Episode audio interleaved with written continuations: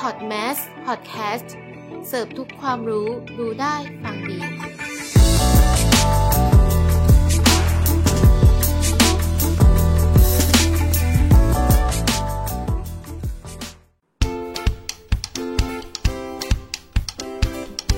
รายการสิ่งต้องห้าม เป็นรายการที่จะพาผู้ฟังทุกท่าน ไปฟังและไปรู้ลึกเกี่ยวกับเรื่องสิ่งต้องห้าม ที่เราจะนำมาให้คุณผู้ฟังได้ฟังกัน ไม่ว่าจะเกิดอยู่ในกระแสหรือไม่เป็นกระแสก็ตาม ถ้าพร้อมแล้วเราไปติดตามฟังกันเลยค่ะ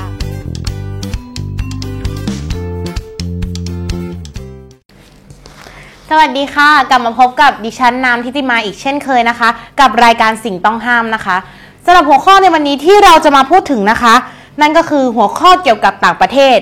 เอ๊ะ คุณผู้ฟังฟังแล้วอาจจะงงใช่ไหมคะว่าเกี่ยวกับต่างประเทศยังไง มันเกี่ยวตรงที่ว่า เราจะมาพูดถึงมารยาทที่ห้ามทำ10อย่างนะคะ เมื่อเราจะเดินทางไปในต่างประเทศนั่นเอง หรือเป็นข้อห้ามหรือสิ่งต้องห้ามที่ห้ามทำนั่นเองค่ะสำหรับวัฒนธรรมของแต่ละประเทศนะคะ ก็จะมีความแตกต่างกันออกไป มารยาทที่ห้ามทำในบางประเทศก็อาจถือว่าเป็นเรื่องธรรมดาของอีกประเทศหนึ่งไปเลย แต่ว่าไม่ว่าใครกำลังจะเดินทางไปต่างประเทศนะคะ ก็ควรจะศึกษามารยาทเหล่านั้นให้ดีซะก่อน ไม่งั้นอาจจะเป็นผลร้ายต่อตัวเราก็ได้นะคะ แต่ว่าฝรั่งเขาจะชอบพูดกันว่า when in Rome do as the Roman ตรงกับสำนวนไทยที่ว่าเข้าเมืองตาหลิวต้องหลิวตาตาม นี่ก็เป็นอีกคำหนึ่งนะคะ ที่ต้องคำนึงถึงเสมอเมื่อเราจะไปประเทศอื่นนะคะสำหรับมารยาทที่ห้ามทำในแต่ละในแต่ละประเทศข้อแรกนะคะ นั่นก็คือ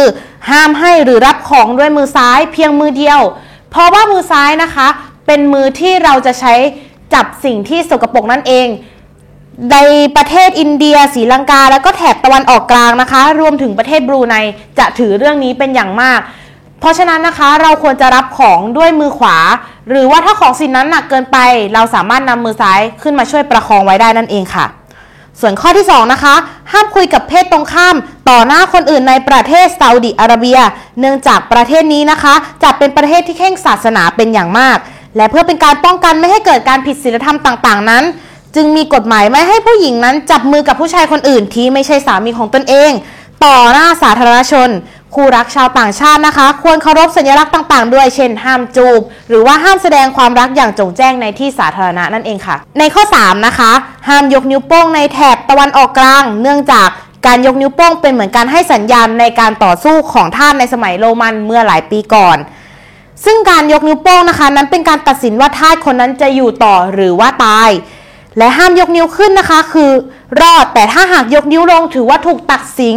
ให้ถูกฆ่าตาย แต่ว่าต่างจากคนไทยที่ว่าการยกนิ้วโป้งคือเยี่ยมใช่ไหมคะบ่งบอกว่าเยี่ยมนั่นเองนะคะข้อที่ 4 นะคะ มารยาทบนโต๊ะอาหารในประเทศจีนหรือญี่ปุ่น ห้ามใช้ตะเกียบปักไปบนถ้วยข้าวอย่างเด็ดขาดนะคะ การกระทำเช่นนั้นถือว่าจะทำกับคนตาย ยิ่งคนจีนนะคะ ยิ่งห้ามเด็ดขาดเลยค่ะ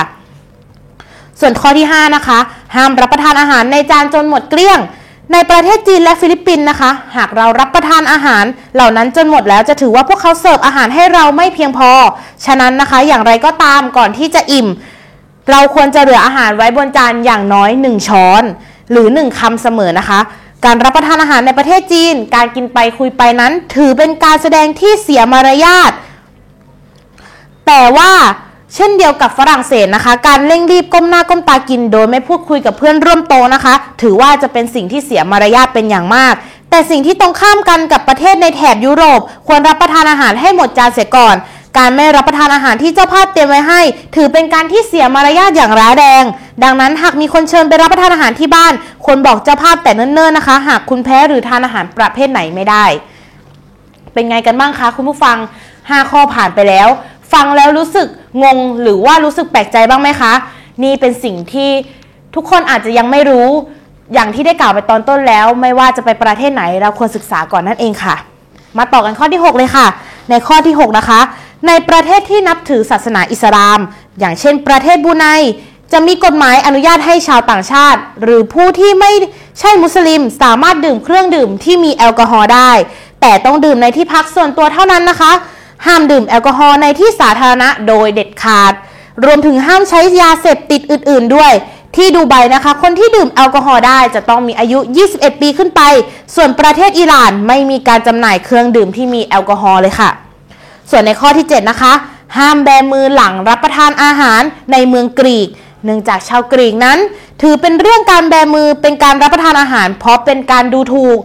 แต่ส่วนใหญ่แล้วนะคะ คนไทยนั้นมักจะใช้วิธีการแบมือเพื่อเป็นการปฏิเสธอาหาร หรือการบ่งบอกว่าอิ่มแล้วนั่นเองค่ะ ในข้อที่ 8 นะคะ อย่าให้ดอกไม้เป็นเลขคู่กับชาวรัสเซีย เนื่องจากในประเทศรัสเซียสำหรับดอกไม้แล้วที่เป็นเลขคู่นะคะ นั้นจะถูกนำมาใช้ในงานศพเพียงเท่านั้น ฉะนั้นนะคะหากเราจะนำดอกไม้ไปมอบให้แก่ชาวรัสเซียนั้น จะต้องเป็นเลขคี่นะคะ หากเป็นเลขคู่จะถือกับว่าเป็นการแช่งเขาให้ตายนั่นเอง ในข้อที่ 9 นะคะ การทำสัญลักษณ์มือโอเคแบบชาวอเมริกัน แบบนี้นะคะโอเค ที่คนไทยจะชอบใช้แบบว่าโอเคไหมอะไรอย่างนี้นะคะ คุณผู้ฟัง แต่ว่ากับชาวอเมริกันนั้นไม่ได้แปลว่าโอเคนะคะ การเอาปลายนิ้วชี้กับนิ้วโป้งมาชนกันจนเกิดวงกลมนั้น ในประเทศบราซิลนั้นนะคะ จะตีความหมายว่าเป็นเหมือนกับรูทวาร การให้รูทวารนะคะ จะเปรียบเสมือนการเหยียดหยาม ที่ประเทศกรีซนะคะ เวลาทำสัญลักษณ์มือโอเค ไปที่ใคร เป็นการบอกใบ้ว่าคนนั้นเป็นเกย์หรือว่าซึ่งคุณไม่เคยตั้งใจจะทำแบบนั้น แต่ในประเทศญี่ปุ่นท่าทางนี้หมายถึงว่าเงิน เงินในฝรั่งเศสนะคะ ถ้าทำสัญลักษณ์นี้ให้พนักงานเสิร์ฟหมายความว่าการรอการยอดเยี่ยมมาก ๆนะคะ ความผิดพลาดนั้นจะถือเข้ากับศูนย์ในข้อสุดท้ายนะคะ ข้อที่ 10 การชูนิ้วกลางกับชูนิ้วชี้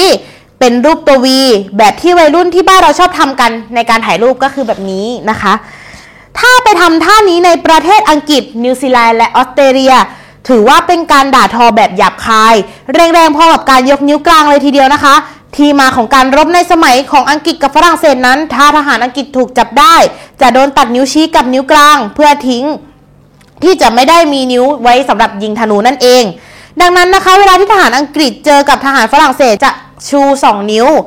เพื่อให้เป็นการย้อเย้ยนะคะ ส่วนในประเทศอิตาลีนะคะ ถือเป็นเรื่องหยาบคายมากเช่นกัน ถ้าชู 2 นิ้วแบบนี้แล้วบังเอิญว่าจมูกอยู่ระหว่างนิ้วพอดี คนอิตาลีจะถือว่าเป็นสัญลักษณ์ของช่องคลอดนั่นเองค่ะ เป็นอย่างไรกันบ้างคะคุณผู้ฟัง